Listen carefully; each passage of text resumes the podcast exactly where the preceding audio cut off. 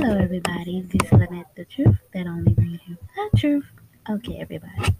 We're going to talk about people who act like they're innocent in situations when they're not innocent.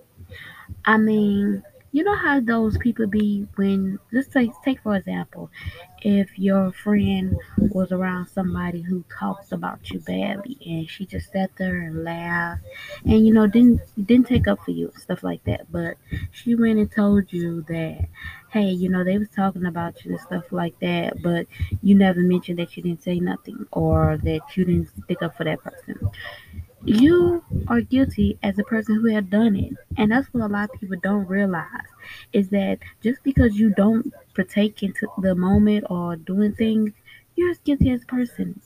You know, even the law says that.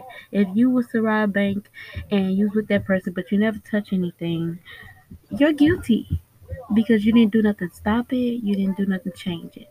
So I'd like to take a moment to everybody who think that they're innocent that they're guilty and that you should change your life. And just because you didn't do the crime or you didn't hurt nobody, but you was there and you didn't stop the process, you are guilty as a person who have done it. And a lot of people need to change their life.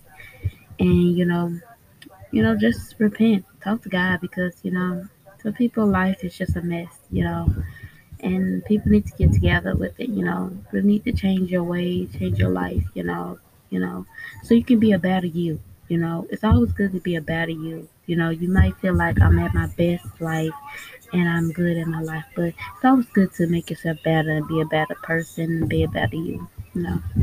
All right, everybody, that is it. Bye bye.